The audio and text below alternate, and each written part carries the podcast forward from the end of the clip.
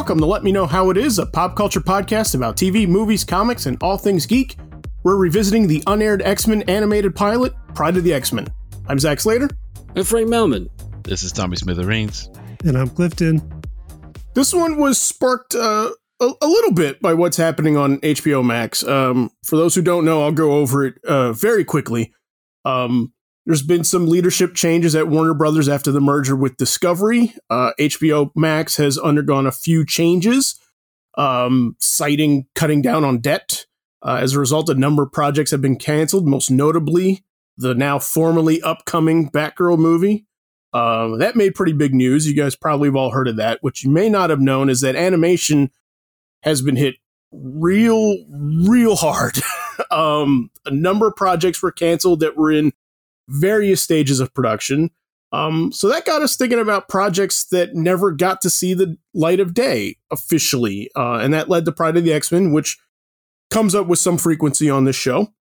So uh, we thought we'd actually just do a, a focus on it. So um, you can follow along at home. We'll post a YouTube a YouTube link on let me know how it is dot com on our notes page for this episode, so you can see the whole thing if you haven't seen it before. Um, go check it out now, because uh, we will spoil everything for you, and it's kind of cool. So maybe check it out. Uh, and be sure to tell us your thoughts at info at let me know how it is dot com, also on Twitter or in the comments. So let's get into it. Clifton, how did this project come to be? All right. Well, this one was produced in the late eighties uh, for an eighty-nine release date is is the date you'll see a lot of it. Although a lot of people probably didn't see it until ninety or or even ninety-one, uh, just from when it made its way out in various forms. But it was it was produced by Marvel Entertainment Group, which was the the company that had brought us a lot of the Marvel T V animation endeavors up until that point, before the nineteen eighty-one Spider-Man and Spider-Man and His Amazing Friends, the the nineteen eighty or so Hulk, uh, that stuff around in the seventies, Fantastic Four, and and by the nineties they were actually they dipped their hands into other things, because Marvel Entertainment also made the RoboCop animated series. Sorry, that makes me laugh. Yeah, yeah, it should. And Dino Riders; uh, okay. those are the those are the ones running around the time that this that the X-Men pilot, that the uh, Pride of the X-Men was was produced. And apparently, there's stories that it was produced off of the budget of the mm-hmm. RoboCop animated series. Is that they, through you know, entertainment accounting, took what would have been the money for the thirteenth RoboCop episode. They'd made this pilot with that money instead of that RoboCop episode. So I'm not entirely sure how that works, but that's what the reports I've read say happened. So yeah, I mean, some of the people involved, uh, showrunner was a guy named uh, Larry Parr, who had been involved in the previous Marvel Entertainment endeavors. He had written for Spider-Man, the eighty-one series, he had, uh, mm. Inhumanoids, other stuff that they'd right. been going out. Defenders of the Earth. Defenders of the like Earth. That. Super Globetrotters in nineteen seventy-nine. Woo-hoo! That's a good one. And uh, Plastic Man. Yeah. A couple episodes of Smurfs along the way. So he had a, an eighties animation pedigree. And then uh, actually did go on to write a couple episodes of the X-Men, the, the Fox X-Men animated series. Uh, just a few yeah. of those. A lot of people... Um, You'll see occasionally reported that this is like the unaired pilot of the nineties show. Like, like it's connected in some fans' minds for some reason. And I don't mm. know how that, how that happened, other than some sort of relative close proximity right. in, in production time. But, um, you know, in, in my understanding, like th- this, this was a, a, a pilot that, That, you know, certainly they thought they were going to be able to sell and make and make an X-Men show off of this. And then it didn't happen. Mm-hmm. Um, and then and then the X-Men ninety series is like a separate thing entirely. Right. You know. Yeah.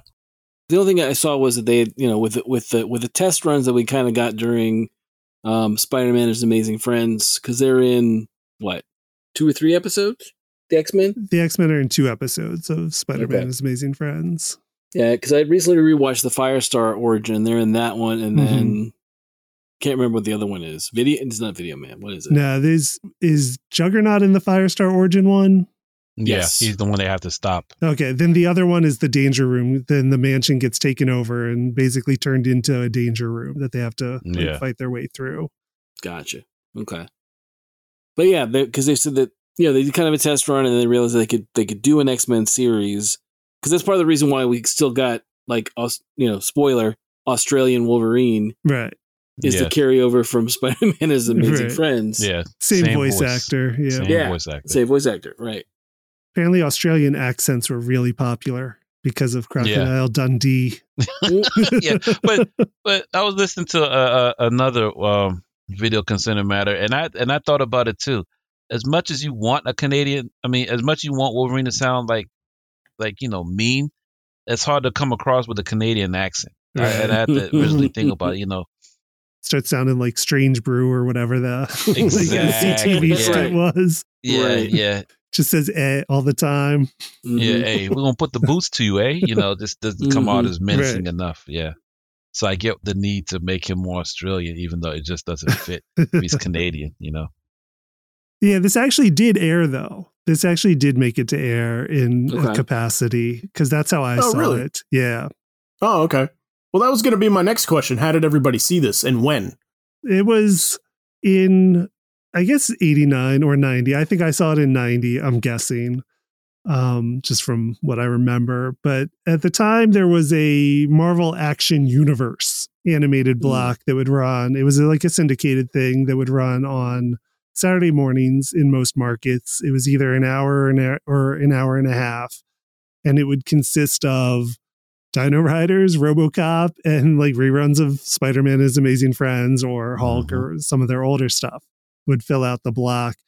And I remember it ran for me at like, I mean, whenever the earliest possible time Saturday morning cartoon could run was mm. it. So like as soon as the national anthem stopped playing around six a.m. or whatever is when this block would start. And I, right. I was not that up, not up that early. So I would have to set my V C R every Saturday, because somehow this is the other thing. And I don't entirely remember how, but somehow I knew this pilot existed. Okay. And I knew this pilot would sometimes be aired in this block. I don't know how I knew that, mm-hmm. but wow. I did. And I would set my V C R every Saturday morning and then wake up, you know, later in the day and then check my V C R to see if it, if I got it, like if they ran mm-hmm. it. Right. And I'd be like, oh no, it's Dino Riders again. Oh, it's RoboCop again. Uh, and then like one day it was it. And I was like, yeah, I mean, I was so excited that it was, that I had actually gotten it. Um, but I, I still don't know how I knew about this thing. I cannot yeah, remember how that was back in nineteen ninety. Cause there was no, there was no internet. Right. There was no, Wizard Magazine didn't even exist yet. That, mm-hmm. that didn't come around until a year or two later. So I'm not sure how I knew about that. Yeah, this. That's nuts. I wonder if there was like an ad for it at some point. Yeah, there was a commercial like, at some point. Yeah, there might have been, or like just something in, you know, the letters, the letters pages mm. in X-Men comics or something where an editor right. might have um, talked about okay. it. Yeah. That's possible.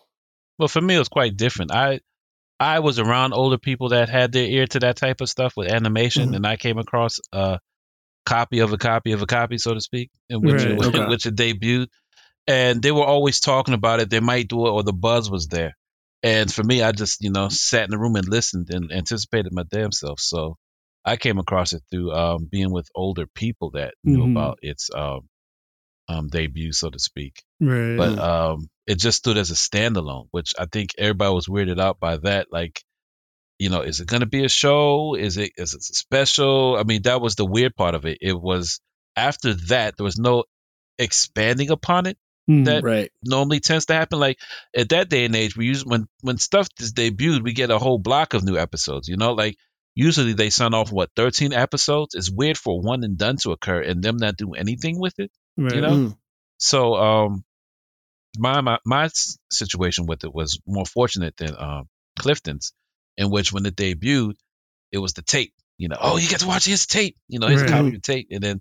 I go home and like watch it five times and then be like, oh, that was cool, you know, whatever. But right. But I found it um, nice because it was animation that was occurring now. I mean, or not now, but when it debuted, it felt like top notch. It right. felt like they, yeah. they they went all out with it. because it, right. it reminded me of um, Bionic six, mm-hmm. um, mm-hmm. Dino Riders, yeah. Um, yeah. But it also yeah. has that sort of, um, what you call it, uh, G I. Joe feel to it, like early G I. Joe, not, yeah, you know, copy-paste G I. Joe. mm-hmm. Hold hold that thought. So we'll, we'll get into that stuff for, for sure. Um, because that's some stuff I want to talk about as well uh, when we start actually like reviewing the episode. But uh, let's go to Frank really quick, and and he'll share how he first came across it, when he saw it, and then uh, and then I'll go, and then and then and then we'll dive in.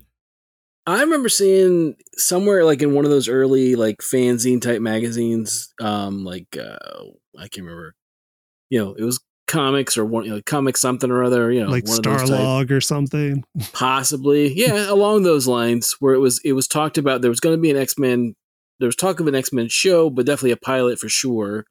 And I remember they had like the character comparison sheet where it had like how tall everybody was, and then, you know, show them all in a row, all the heroes and the villains, mm-hmm. and then I don't remember if I just didn't, you know, it, it I was not aware of the the Marvel Action Hour, right. um. You know, I didn't, obviously I knew about Spider-Man and his Amazing Friends because I watched it when it aired, and I watched the Hulk show, some of that too. Mm-hmm. But I didn't know, I never, I mean, I didn't see it for the longest time. And then when we were talking about uh, the episode in, in, in before this for the podcast, um, Zach reminded that we had watched it together. And I was like, because I couldn't remember when I watched it, like I knew I'd seen it or thought I'd seen it. And then I wasn't sure, but mm-hmm. um, yeah, we had watched it together when I guess on, we watched it on YouTube. Was that why we watched it?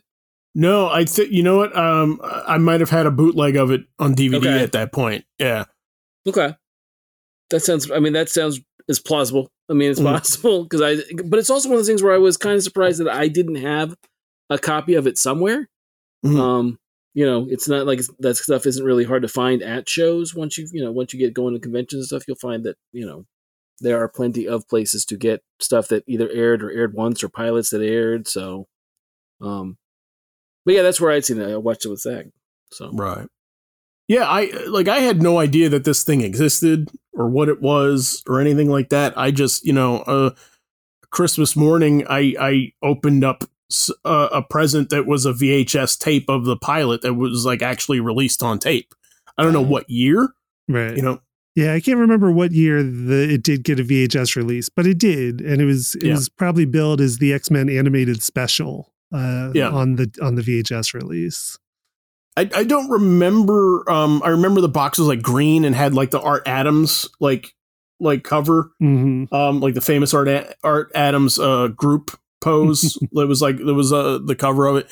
Um, but I had no idea what it was, and you know, and like my mom got it for me because at that point, like the nineties X-Men animated series was out, and that was when I was when I was in my big X-Men phase. So.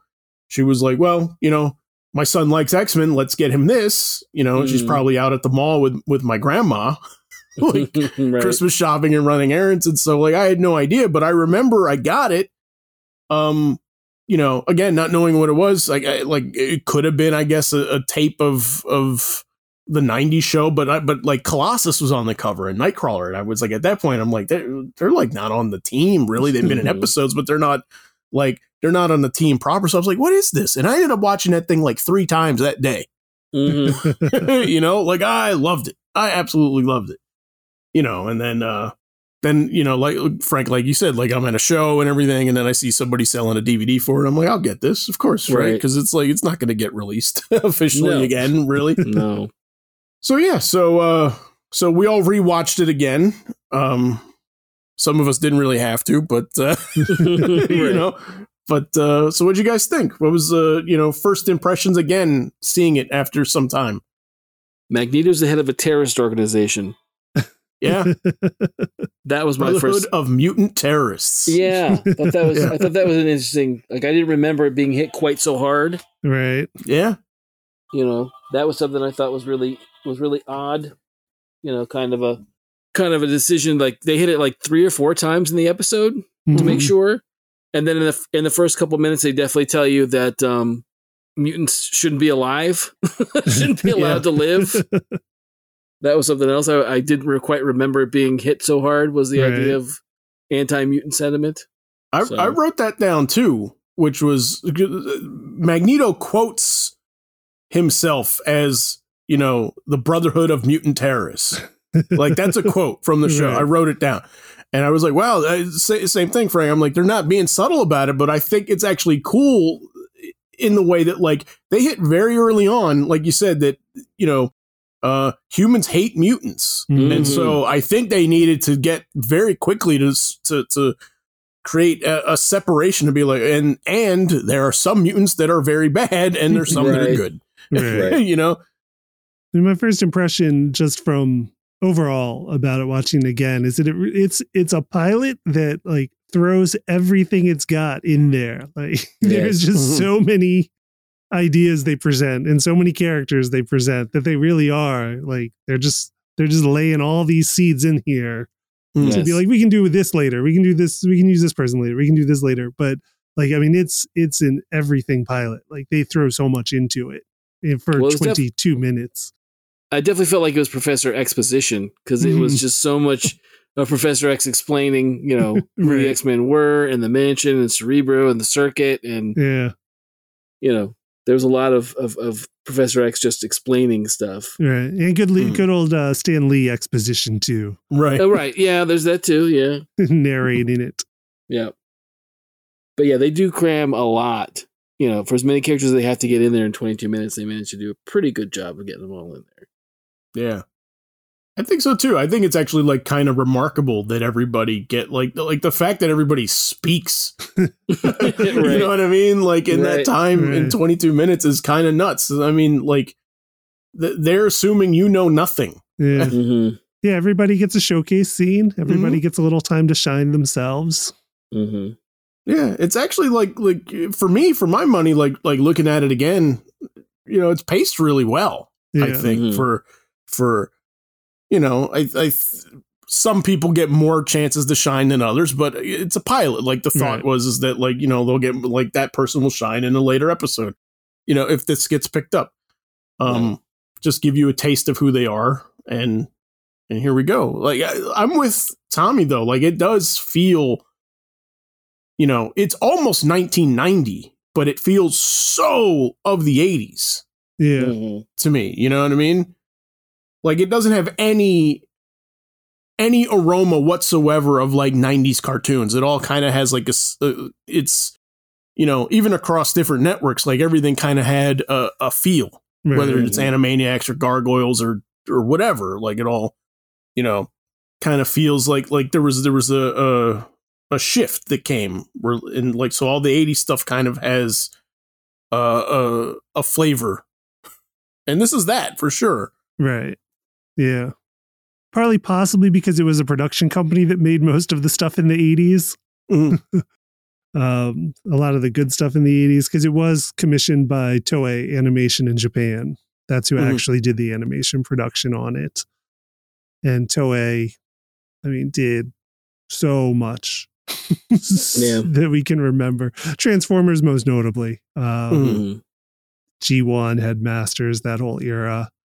Did they do the credits to Defenders of the Earth?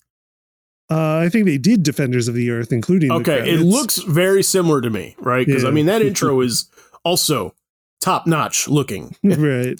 You know? Mm. And there's another similarity to the opening of Defenders of the Earth, and it's that it was the same guy did the theme song for both. Oh, wow. Oh, really? Okay. I didn't know yeah. that. yeah. A guy named Robert J. Walsh is the composer of the, the Pride of the X-Men theme song and Defenders of the Earth. Okay. And a lot of others that mm. we also know. Uh, mm. Did a lot of the gem songs, Inhumanoids, G I. Joe. I think he might be the person who did the G I. Joe song that we weren't oh, sure wow. about in our G I. Joe mm. episode. Oh, wow. Because in the Toys That Made Us episode of that, they're just like, yeah, we got a theme song. And don't say right. who. Yeah. Don't tell us yeah, who they, made this amazing, iconic theme song. Yeah, they glossed right over that. It might yeah. have been him because he was the okay. composer on the show well, and had worked with Hasbro. We need to campaign right now to get this guy a star in the Hollywood Walk of Fame right now. Yeah, I mean, that's the thing that stood out to me is that, like, I think this looked amazing. Mm-hmm. Mm-hmm. Yeah. But what's crazy is they weren't even credited for doing it because they were commissioned to it. Right. Yeah, they weren't the credited production company on it. Yeah, but you see what else there? There, I mean, uh, did you? Spark, uh, what else was on your list? Because my list was intense as to what they were commissioned, but they never got credit for. Oh yeah, which, I mean, yeah, um, G I. Joe, Inspector yes. Gadget, Dungeons yes. and Dragons, yes, uh, Transformers. I said because they that is one they're known for. Um, mm-hmm. Muppet Babies, that's mm-hmm. a big one here. Woo! Yeah. Uh, Sky Commanders, which I remembered and have the choice for. I think yep. most people have forgotten that one. um, eighty-seven Teenage Mutant Ninja Turtles they worked mm-hmm. on. Yep. Okay. On a lot of these shows, they were probably they were probably shopping to multiple studios, and so I don't know exactly how many episodes of what they did for some of these shows. Uh, but they worked on Real Ghostbusters, which I can see that because Real Ghostbusters actually was like a really well animated show. Yeah, it was. It was a nice looking show. Yeah. I remember, um, Clifton, you and I watched this also once together. I remember, and, and both having seen it many times before, mm. but we were like, let's watch it. And I remember we like, like we were both going like the lighting effects, my God, right. like look mm. at all those effects in the beginning. Like that's crazy. Yeah. yeah. I mean, that's, that's part of its real eighties feel is that that's mm-hmm. the last time we saw those types of visual effects and animation that had like that glow that, you know, like yeah. you can picture it. Like they just have that aura. Um, I mean, it's kind of like, you can see it on Tron too. Like, like mm. you see the, the light and then it's all got like the glow around it of the color. And I mean, it was optical. They were doing these effects. These weren't computer back in those days. It became like computer and stuff later. Mm. I love that look still. And like, yeah, and things Me try too. to capture it now just because like it, it does look really cool and, and they don't quite get it. Sometimes they do, sometimes they don't, but man, I love those eighties optical effects with like the, the yeah. smear colors and, and the, the halos. It's like the lasers yeah. in um in G I. Joe and Transformers. Cause I, right. I remember there's some special feature on one of the Transformers, the movie discs where you can watch uh something behind the scenes or whatever, and I actually saw like some footage from the movie that didn't have those lighting effects yet, and it was like, you know, and and it's just lines, like it's just yeah. black lines like on the actual exposure, right? And then and then on top of it they put like the the, the pink like glow effect of, yeah that they did a whole nother pass. And it's just like, I mean, that the beginning of Pride of the X-Men is just like like when it starts off and Magneto's like already captured and he's in that like that that prison that's holding him, and he's like he's like trying to break out, and it's like it's flexing around him like as he's like, like using yeah. his powers. I'm like, man, that right. looks incredible. And White Queen's like force field thing she's using, mm-hmm. like the depiction of her telekinesis. Yeah, it's all over. I mean, Cyclops. Yeah, like Professor X's, like when he's when he's like reading people's minds too. It's right. everywhere in this episode. It's so cool looking. Yeah, the pyro fire stuff looks amazing. Mm-hmm. Mm-hmm. And it's just like it's fluid too, like like that that one shot of when Magneto gets out and all the army guys like put their guns on him and he takes the rifle and he just like rips it apart with his powers. Like I'm right. like that looked amazing. Yeah, yeah. Toei, like their quality would change depending on projects, and you know sometimes they'd have to like come in and look like pre-existing animation, and they could because they were talented. They could make themselves look like whatever, but. Like, I feel like on this one, they were just like, gave them all the money and was just like, do your best. Just do whatever you want. And because it's a pilot. Right. We'll work on paying you later if we do more. Well, you, you have said, too, that like you want to see really great animation for something like watch the pilot. Yeah. Right. Because yeah. that's when they that's when they I guess they have a little bit more lead time mm-hmm. and they can sort of they can do things and play around with things and give. Something, some care and time that they won't be able to do once they're actually like in the throes of production. Right. You know, I mean, and it's true top to bottom. Like you can look at it. Like I remember I, I rewatched um, the Brave and the Bold first episode at one point. And I'm like, yeah, they do stuff in that episode that you never see again. Mm-hmm. You know, yeah, they want to put their best foot forward. Yeah. And intros, pilots and intros, because they'll put all the money in the world into like a thirty second intro. And those things look amazing. Yeah. And then you watch the show and you're like, oh, this isn't mm-hmm. the same. Ninja Turtles. Ninja Turtles are like that. The yeah. intro is amazing. And then yeah. after the first two episodes, because the first two episodes are really sharp too. I was I rewatching those with my son not too long ago. But then like after the second episode, it starts looking like what you remember the show to look like. Right? You know? Right. Uh, you guys like the intro to this one? Yeah, with like the theme song and everything. The mm-hmm. only reason I did not like the intro is because all the stills were from the show. Right. Right.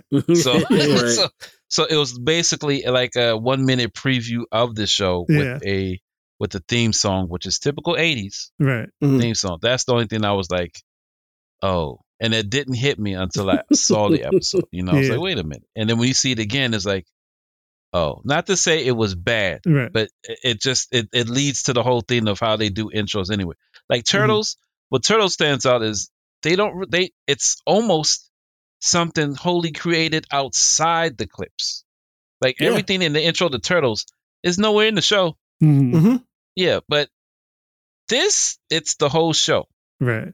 Yeah, yeah, that's, that's my only gripe. Well, here they were already giving them all the money to do their best work, which is what they would be doing for the intro. So they were like, yeah, yes. we'll just use, yes. we'll just use right. the stuff we're already yes. doing. Yes, yes.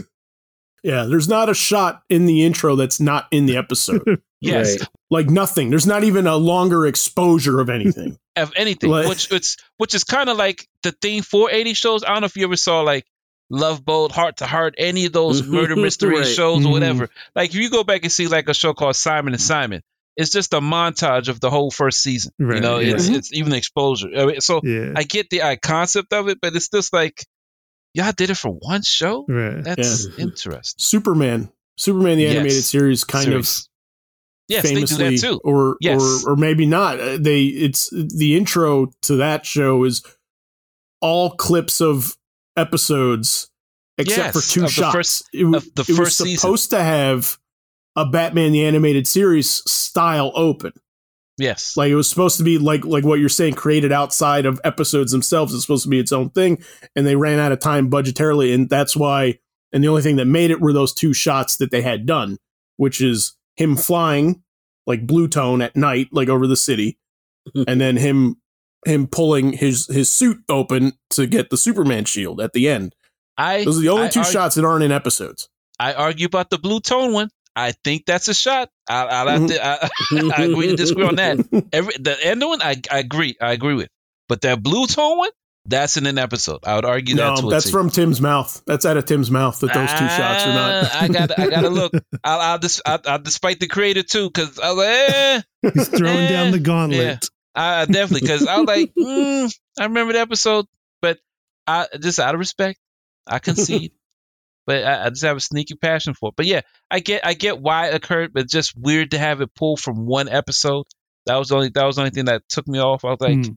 oh, hmm. yeah. I that's, mean, for me, the intro, I'm thinking more of the song than than what they showed in this case. Yes, um, yes. Yeah. And I do like the song. I like the ninety-two X-Men song too, of course. I mean, that's mm-hmm. that's a classic as well.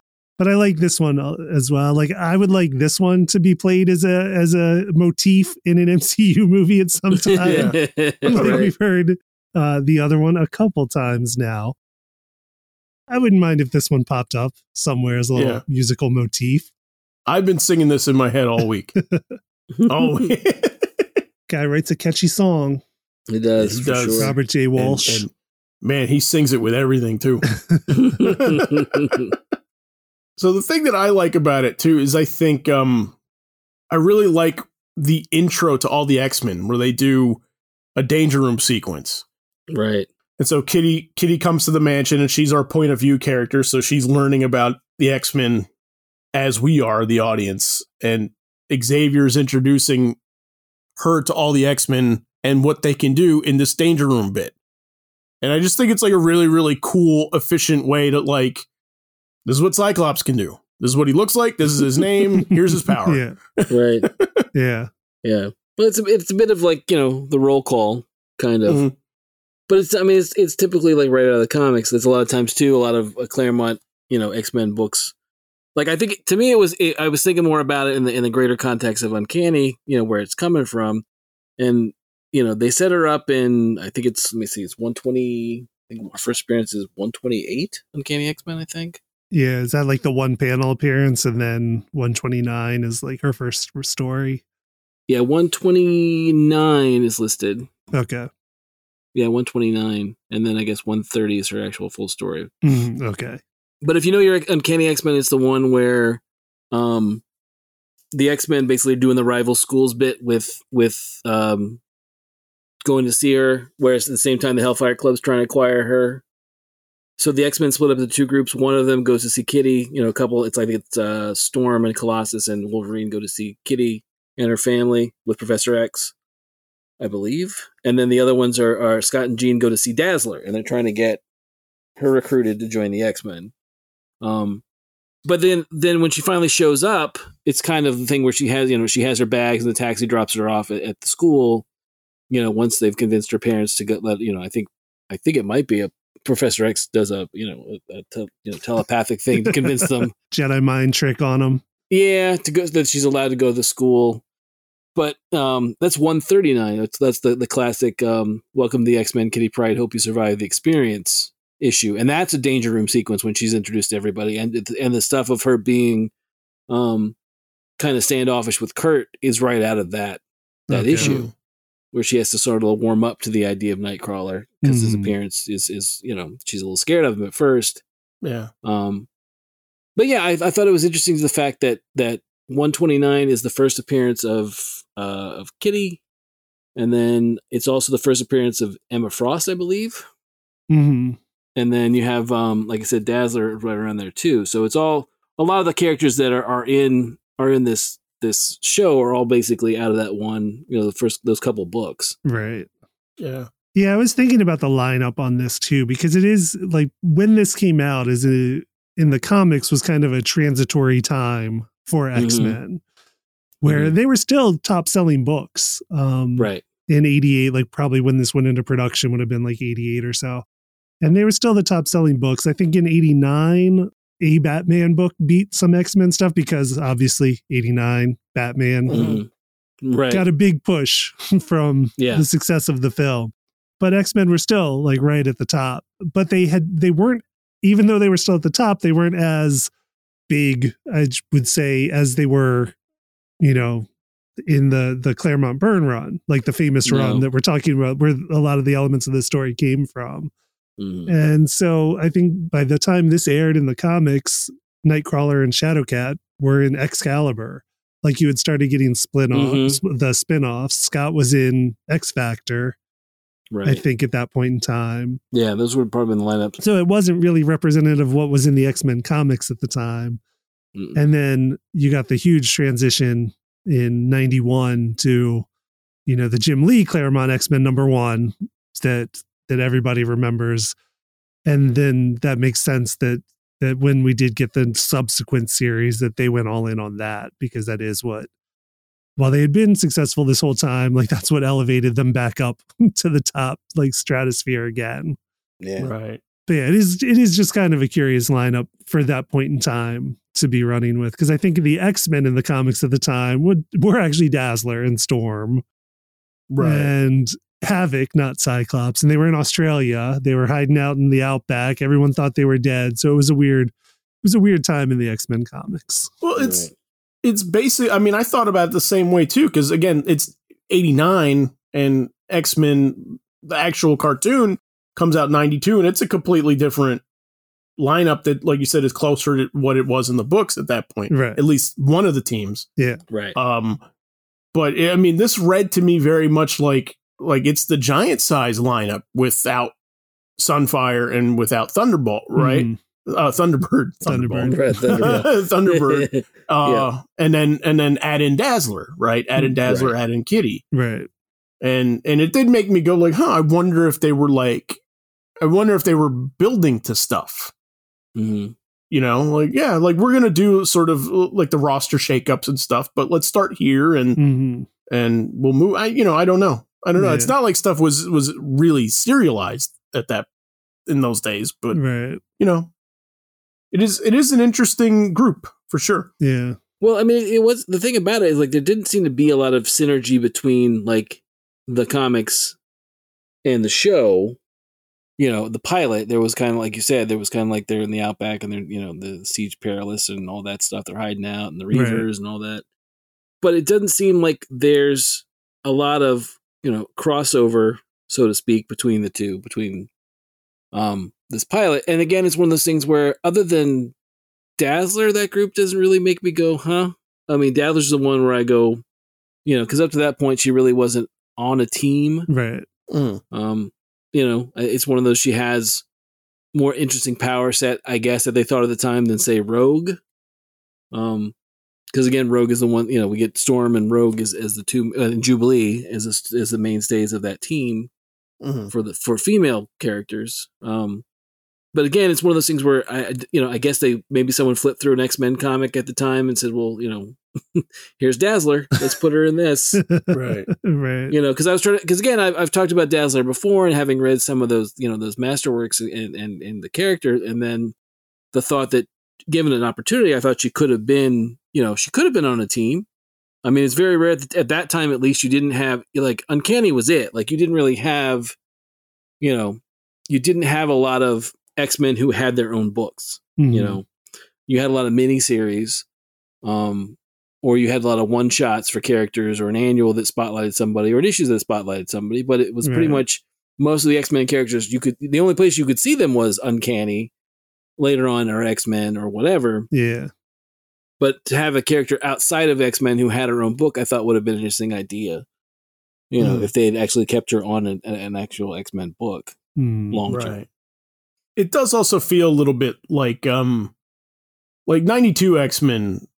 Like they know, uh, they know Wolverine is the most popular. Mm-hmm. You know, right. And they steer into that. Right. This one doesn't feel like, feels a little bit more like the comics also prior to that, where it's like less is more with Wolverine. We'll hint mm-hmm. at stuff. He'll get kind of like big moments, but uh, you know, he's not going to be the focus. Right. Right. Yeah. Yeah. It's kind of, he was, you know, in the, in the, you know, other than him blowing up, getting mm. mad, you know, the, there was nothing, you know, there was none of the affinity that he has for Kitty or any of that kind of stuff, you know? Right. Yeah, no, he's actually like like quite hostile. Yeah, right. Right. Like, you know, you know, just flipping out about saying we don't need kids and we don't need this kid, and you know, which is funny. Him being like, "We're not babysitters." I'm like, "That's all you are, man. That's all you do right. is take care of kids, right? Yep. All the time." So, yeah, I thought that was interesting. Um, mm. I like, you know, I like the whole thing of her trying to trying to stand up to Wolverine is interesting. You know, the fact that they let her do that, then you know. Yeah. Where she's, you know, gets back in his, tries to get back in his face, and Storm's like, "Whoa, whoa, hey, hey, it's not the, not the best idea to, to do this." Yeah, but with he, Wolverine. He backs up at one point too. Uh, he, he does, he does. Where, where he's like, "Jesus." Yeah, right. Yeah, yeah, yeah, yeah. But I think yeah. that's mostly because she screamed, "I'm fourteen years old. I'm an adult." To me, if you want to accidentally killing that the kid, the only kid on the premises. Mm-hmm. I've seen that Power Pack cover, though, where he's pulling his claws out yep. on Katie Power. On Katie Power, yeah. Yeah. About, about to slice up the baby, yeah. Yeah, yeah. It does make me, again, like I said, like stuff wasn't serialized that much, but skipping ahead, we're like, mm. I mean, there's an arc with Wolverine and Kitty's relationship there. Oh, where, yeah. Oh, yeah, yeah, for yeah, sure. You know, where at the oh, end, yeah. he's he's like, "Don't make her an X-Men, not yet." And I'm like, okay, like I, so it does make me go like, okay, that would probably was going to be a through line, like, right. mm-hmm. like they'd be samurai fighting somewhere. Yeah, mm-hmm. when does she when does she become a full fledged member in his eyes and stuff like that, and and you know, in, in the Danger Room bit, like she's she's like curious about Nightcrawler at first, where she's like, "Ooh, who's that?" And then like when he's near her, she's mm-hmm. like outright terrified. Right. Of him. But but like, who does she curl up to mm-hmm. when she's trying to get away? Right? It's Colossus. Yeah. Yeah. So I'm like, oh, interesting. Maybe like, you know, like maybe I'm just maybe it's just, you know, a luck thing, or, or maybe it was just a, a quick nod that they were going to do, or maybe it was set up. I don't know. Right. Well, I mean, there, I, I noticed that, too. But there's also there's also very much that she's um, very attached to the professor really quickly, which I thought was kind of. Mm-hmm. You know, like you just met this guy. It's right. Like you just you just got to the school. And she's, you know, she's already, you know, I know I know for economy of time and for story, obviously right. they had to do that, but it's still it was just kind of like uh, you just met this guy. I did like that she asked the taxi to wait. Like she was like, "I'm gonna like be ready for me to run back right. out of here." Right, right. Yeah, no, that's a good bit. And she's like clearly also like tormented a little bit, maybe too strong a word, but like, but she. she doesn't know what she is. And she doesn't know what to think about it. Mm-hmm. And she doesn't know. And also, like, and she's just going to a school where there's more people like her. But she's like, I don't know. Like, this is this is kind of weird. Like, I don't know what to think of this, you know? Right. I like the just to harp on, again, the animation really quick. Like, I really like some of the, like, poses that they do for Magneto when he's using his powers. Like, when when they attack the mansion and he's, like, using the wires. Mm-hmm. to like to get at at uh, at Kitty when right. she's got like the circuit. Yeah. I'm like, that's so cool. Like, I'm like, there there's almost like a better performance in places in that show than there are in the actual movies of the actors like you, like pretending to use their powers. Where yeah. like it's not just him like just holding his arm straight out. Yeah. Right. You know, I really like that bit. No, I thought I thought a fair amount. Like the action stuff was good. I like the bit with you know we talk. Well, we didn't talk so much about the villains yet, but I thought the villains, mm-hmm. a lot of the villains designs and stuff, I thought worked pretty well. I didn't really. It was it was kind of striking how much they you know I got a, like an Evil Lyn vibe mm-hmm. from from Emma mm-hmm. when she speaks for the first time. I was like, right. oh, that's a, I was like, that's a choice, sure, yeah, that's but, that's a way to that's a way to play it, I guess. Um, I, no, not what I first. Go ahead. No, so hers was the weirdest depiction of all, wasn't it? I mean, she comes in flying. And she's throwing and lightning bolts. Yeah, and she's th- yeah, she's throwing lightning bolts. At no right. point, yeah. you know, do we ever get the feeling that she's just the opposite of Charles. I mean, it's mm-hmm. like, yeah, it, she's just like almost the amalgamation of what of uh, Storm, really. I mean, it's she, right. she comes, yeah, she comes in flying. She shoots a bolt that that. Even Cyclops has to diffuse with his his beams. It's it's like mm-hmm. okay, that's that's her. She power. does make all the, the army guys think that right. that the trucks are sinking in the yeah, road. Yeah, though. everything's in quicksand. Yeah. yeah, yeah. Love a good quicksand scene. Yeah, yeah, me yeah. too. yeah, and they're freaking out, but there's no clear distinction of her power. Yeah, I did think it was one thing I did think was funny was when they get back to the mansion after Magneto and Juggernaut has, has attacked the mansion. And they're trying to find a spot to put Charles down. Colossus has got him. And Cyclops can't just brush aside the stuff that's on the table. He optic blasts all the debris right. yep. off the table. Maybe I laughed. I laughed out loud. I thought it was very funny. I was like, I like that. It's a lot of rocks. Yeah, I was like, all right, man. Okay, we get it. We we can see what you, we know what you do. What made me laugh quickly was uh, was when Juggernaut is running towards the mansion. Mm-hmm. And Magneto's like, let nothing stand in your way, and he just knocks over like the two trees that are right two in front trees, of him. Yeah, yeah. Just, you could have walked, yeah, walked around that. I buddy. just in my yeah. head, I was like Juggernaut being like, "All right, f these trees, then." Like, yeah, yeah, yeah, yeah, yeah. Right. I don't know that. To me, Brute of the Year still goes to Kitty. Yeah, because at the end she literally manhandles Magneto. Yeah, like it's nothing. yeah, yeah. Like it's to me the. Yeah, her biggest power is not that she can face through stuff. It's the fact that everybody knows she's fourteen and not fighting her. It's like no one, no, no one struggles against Kitty, man. Yeah, like, I'm not messing with that kid. Nope. Yeah. I think also like like Storm getting everybody in a tornado to ride out of there is pretty awesome. Mm-hmm. Where she's like, yeah, "Hang on, everybody," yeah. and then they just like, "Yeah, this, yeah, this." I'm like, yeah. that's pretty. That's pretty badass. All I heard was the uh, the Zelda theme in the background when she did. You know, leaving the tornado. Yeah, but, but I am bewildered as to how the Blob snuck away. Though that's that was just weird. He just he, just, he was just gone. Yeah. Well, I had the same thing of like I I had to go back and look and see to make sure like did, did I wasn't sure if Dazzler got on the shuttle.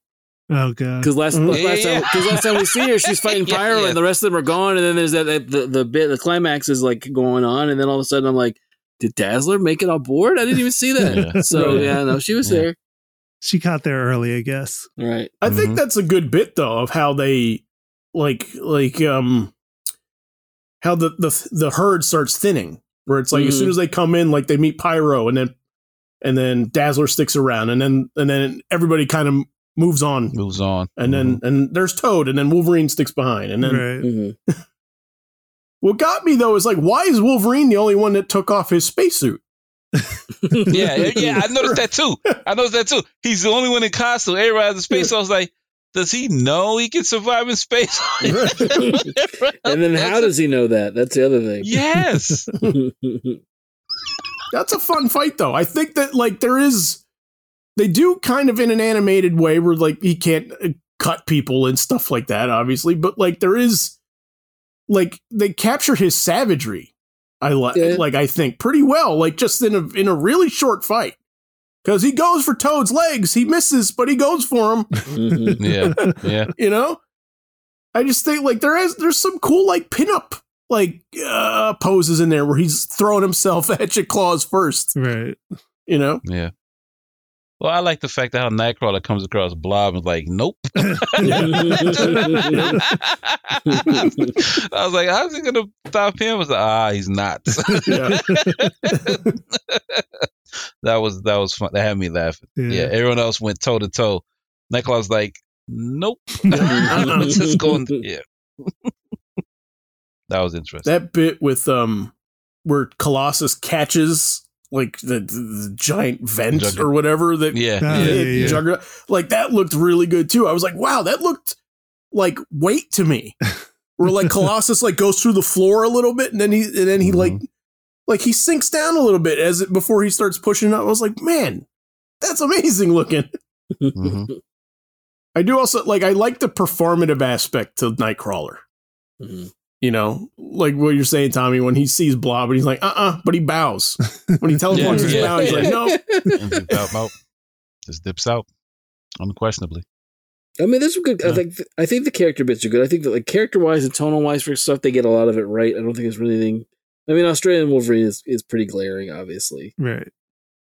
But um, beyond that, I was trying to like, I kept looking for like, you know, seams. The seams of it all, but right. eh, this doesn't work. And there's not a lot of places where I'm like, oh no, that's not good. Mm. Yeah, I mean, they really get across like Nightcrawler. They get across fast, and like, yeah, that's totally Nightcrawler from the comics. Colossus, same. Mm-hmm. Like, yeah, that's totally Colossus. Even says Tovarush. Yeah, absolutely. Yeah, gets all that stuff done out of the way. All the all the the stuff that you normally expect from the characters. Yeah. Um, I did think it was interesting that Duke was was Cyclops. Mm-hmm. For the voice. Yeah. yeah. I, I will say this.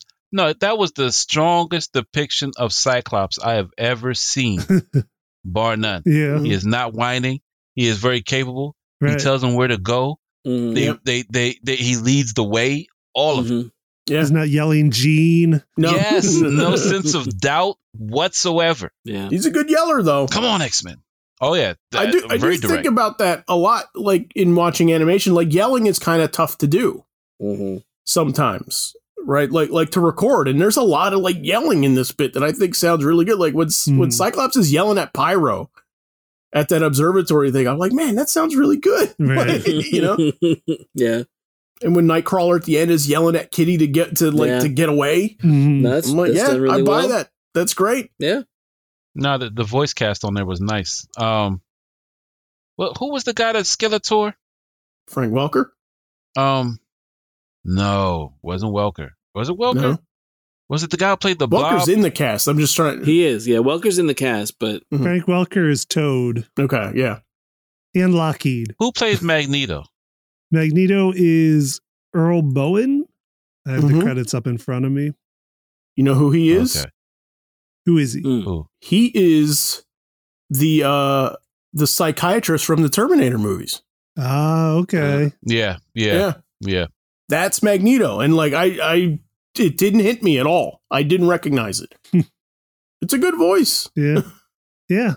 Alan Oppenheimer was the original voice of Skeletor. Oh, uh, okay. He's, he's the Blob. Yes, that's correct. Uh, yeah. Okay. Yes. Yeah. Okay. Yes. And Pat Fraley was uh, Pyro, I believe, right? Yes. Mm-hmm. He was Krang, I know. Okay.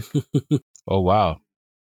I thought it was odd that, we got this, we got this pilot, and the only thing more that, that ever comes of it, like there's no, there's as far as I know, Marvel's never done a, a one shot or a comic tie-in to it, right? They there was released. I thought I, they yeah, did. I was going to get into oh, like, kind okay. of the legacy yeah, of this. Yeah. There was released. It okay. was it was again yeah. billed probably like the V H S was as the X-Men animated special.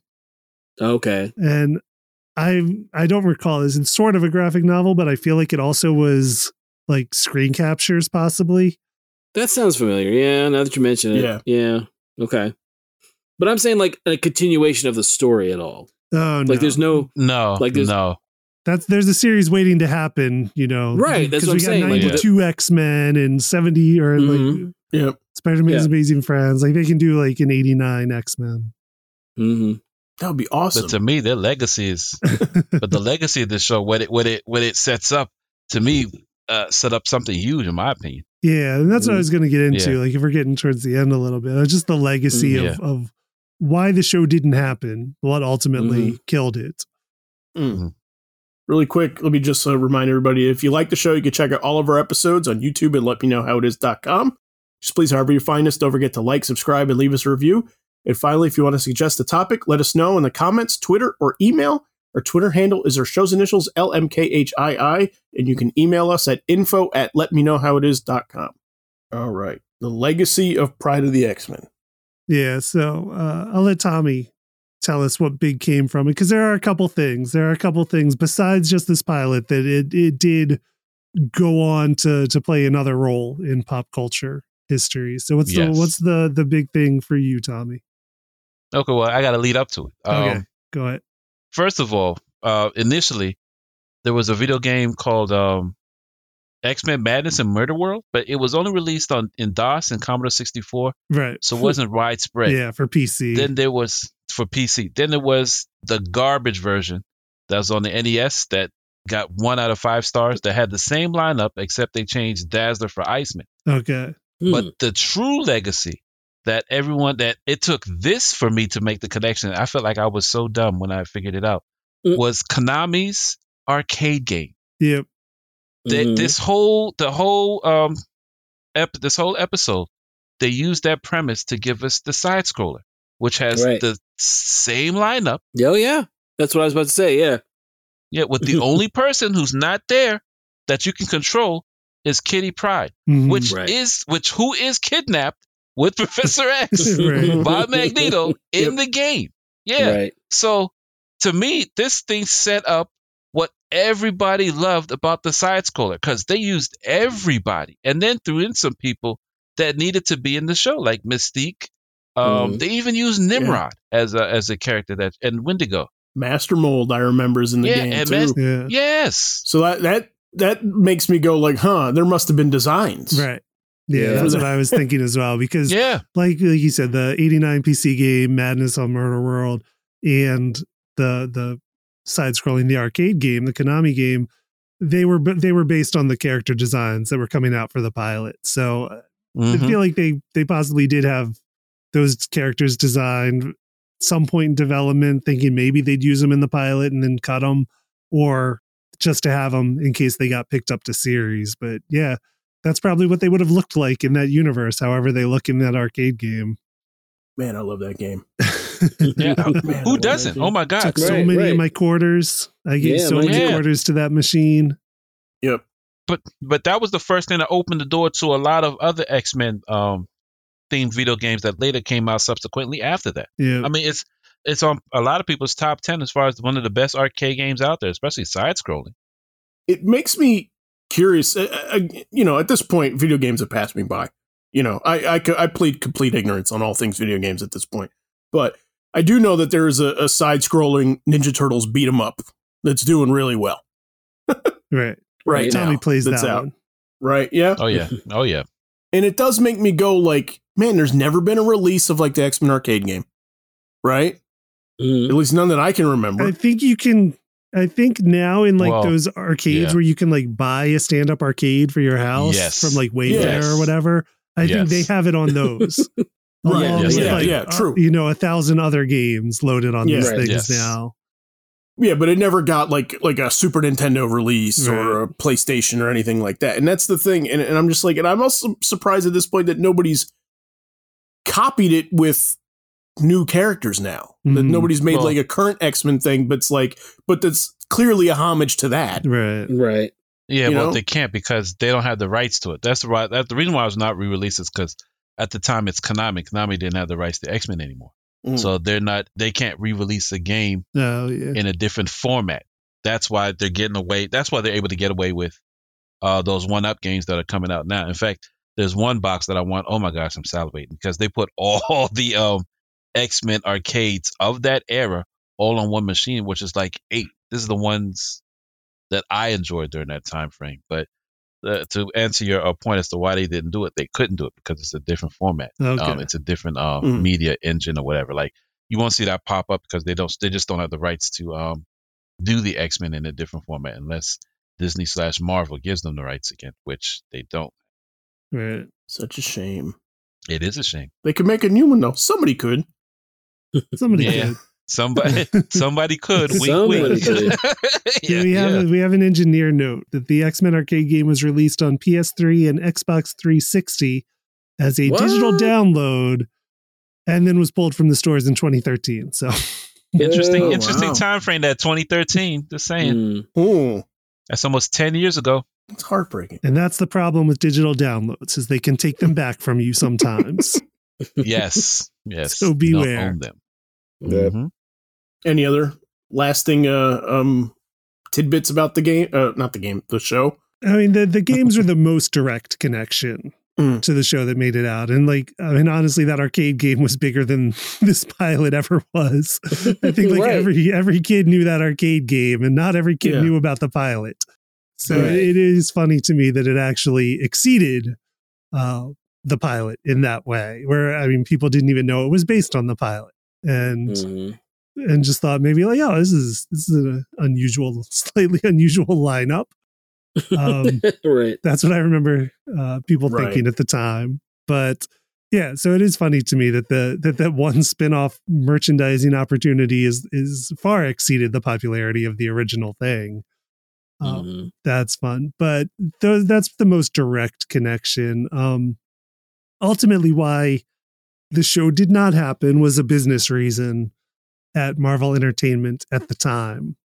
And it's that Marvel Entertainment, who had been there, the company that was in charge of Marvel licensing and animation at the time, uh, was sold from one owner to another.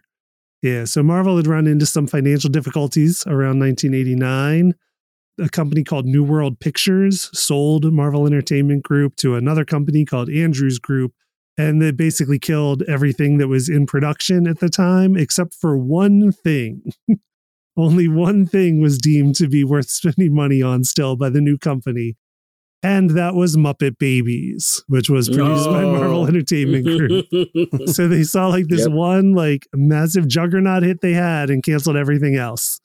So, uh, Zach, it's your fault that Pride of the X-Men right. hey. died because you were such a Muppet Babies fan. I apologize for nothing. If I got if I got to kill an X-Men show to get Muppet Babies, say your goodbyes. It was your love. It was your love of baby Muppets that murdered Pride oh, of the man. X-Men. I say this unironically too. I love Muppet Babies. This is this is not a shtick. This is not a this is not like a running joke or something. No, I genuinely love it. It's a fun show. It was a fun show. Oh, yeah. But I would have taken Pride of the X-Men myself. Yeah, I agree.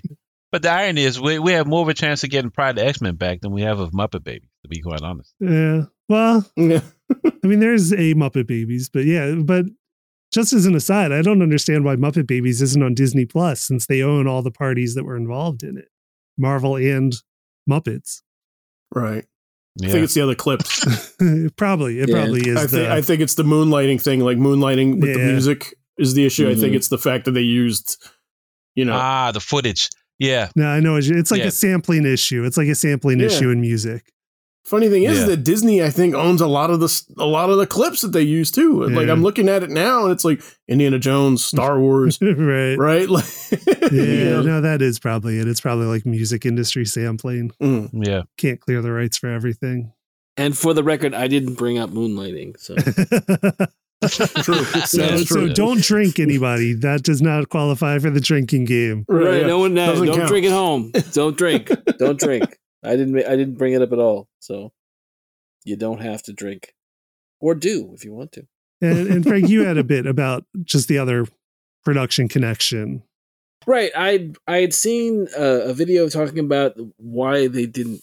Um, part of the reason why was, um, like you said, there was there was it was a sales thing. There was a deal where um, the person who was uh, the head at the time, like Saban International was, I guess, because was. was working on pilot for the mm-hmm. ninety, ninety-two show mm-hmm. Mm-hmm. and Saban, um, Saban, I'm sorry. Yeah. Saban. And they were basically going to they were going to put together this um, pilot, but what happened before that was basically um, former president of Marvel Productions Margaret Loesch had gone over to Fox Kids in nineteen ninety and then secured the rights to X-Men. Okay. So therefore, that's why it went over there instead of being um, something that was basically kept in-house, so to speak, mm. for um, for Marvel. Okay. Mm. So therefore, that's why it was on Fox Kids, and that's why the the ninety-two show was basically there, and went on to have like five seasons, right? Wasn't on for that long. Yeah, something like that. And then that, and that is on Disney Plus. You can watch that now. Right. Um, and coming back. Right, and there's this, there's yeah. the the, the, yeah. the X-Men ninety-seven, the sequel is coming up. Yeah. Um. Also, if you, I, I've been told if you skip the intro on that, you, you lose your Disney Plus. Um.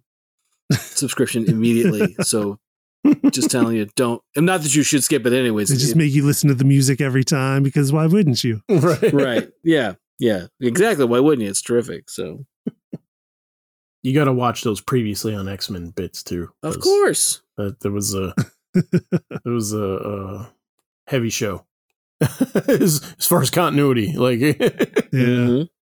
Yeah. So awesome. Okay. Any, any last thoughts or? My only last thought is I thought it was funny that they decided Lockheed was so important to work into the pilot somehow.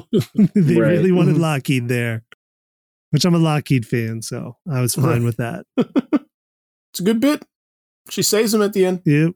Yeah, I, like, I totally I totally forgot he was even in it, that Lockheed was even so in it at all. I, so did I, honestly, until I, oh, even wow. as many times as I had seen it, I was like, oh, yeah. Like, they did go right yeah. to Lockheed. In space, yeah. it makes sense. Oh, that was what I was going to say about the villains. We didn't talk that much about the villains. Oh, I thought yeah. it was interesting that, did you have, I mean, theoretically, Magneto, who's who's handled the X-Men, both of them, both like the the the um the original five as well as um uh the giant-sized X-Men group by himself, mm. right? And then not only does he have that, it's it's you know, Juggernaut is along with him, which I thought that's a bit of overkill. Right. And then, you know, you could argue the Blob at one point or another has has given obviously original five trouble. Yeah. Uh-huh. You know, I just thought, like, for the most part, you know, Magneto's group is pretty pretty stacked power wise to go against the group. I mean, it's a good group of villains, and I like the you know the villains and the designs, but it was I was looking at the, the lineup and I went, wow, that that'd be tough. That'd be a tough day for the X-Men yeah. every time you ran up against them. So, plus the idea of, of if you're going to expand the show, like you basically included. I mean, you could a lot of times Juggernaut and Blob are treated separately, so you basically do episodes on them. Mm-hmm. But with you know with having them be part of a group, um, that's all. The other thing is it made me think of is is the running shot at the end of the credits of. Uh, X-Men ninety-two, where they're all running at each other, made me think oh, yeah. of, you know, like those are almost the same lineups. I mean, granted, there's liberties taken because there's different characters, but they're pretty similar to the same as it's set up in the in the Pride of the X-Men. I love a good uh, heroes and bad guys running at each other. Sure, clash. Sure. Yeah, yeah. I love a good one. Yep. Yeah, yep, yep. Maybe, you know, made me think of Challenge of the Super Friends. They do it there too. Yeah. So, yep. And dino saucers. Dino saucers, they don't run at each other, but they, no. they growl. Yeah, they growl. They're all standing they, head to head. Yeah, yeah, they're yeah all, they yeah. face and they glare each other down. What about right. RoboCop? Do they do it in RoboCop? They might. They might. Okay. There's RoboCop and the rest of the, the, rest of the uh, was it uh, O C P D? No, what is it? Yeah. That's right. Yeah. And then Red Foreman and his his group of guys, they run it. Right, yeah. yeah. Him and all the Detroit drug dealers. Yes. Ah, okay, very good. Go. Yeah, yeah. Gotcha. I remember that episode of that, that seventies show. All right, awesome. Again, we'll post the episode on our uh, notes page so you can check it out on YouTube. Quality's pretty good. So um, it's definitely great. It's awesome. Give it a, give it a, give it a look. It's fun. As always, we'll post links and examples to everything we talk about on let me know how it is dot com. So please remember to like us and follow us on social media, and we will see you guys next week.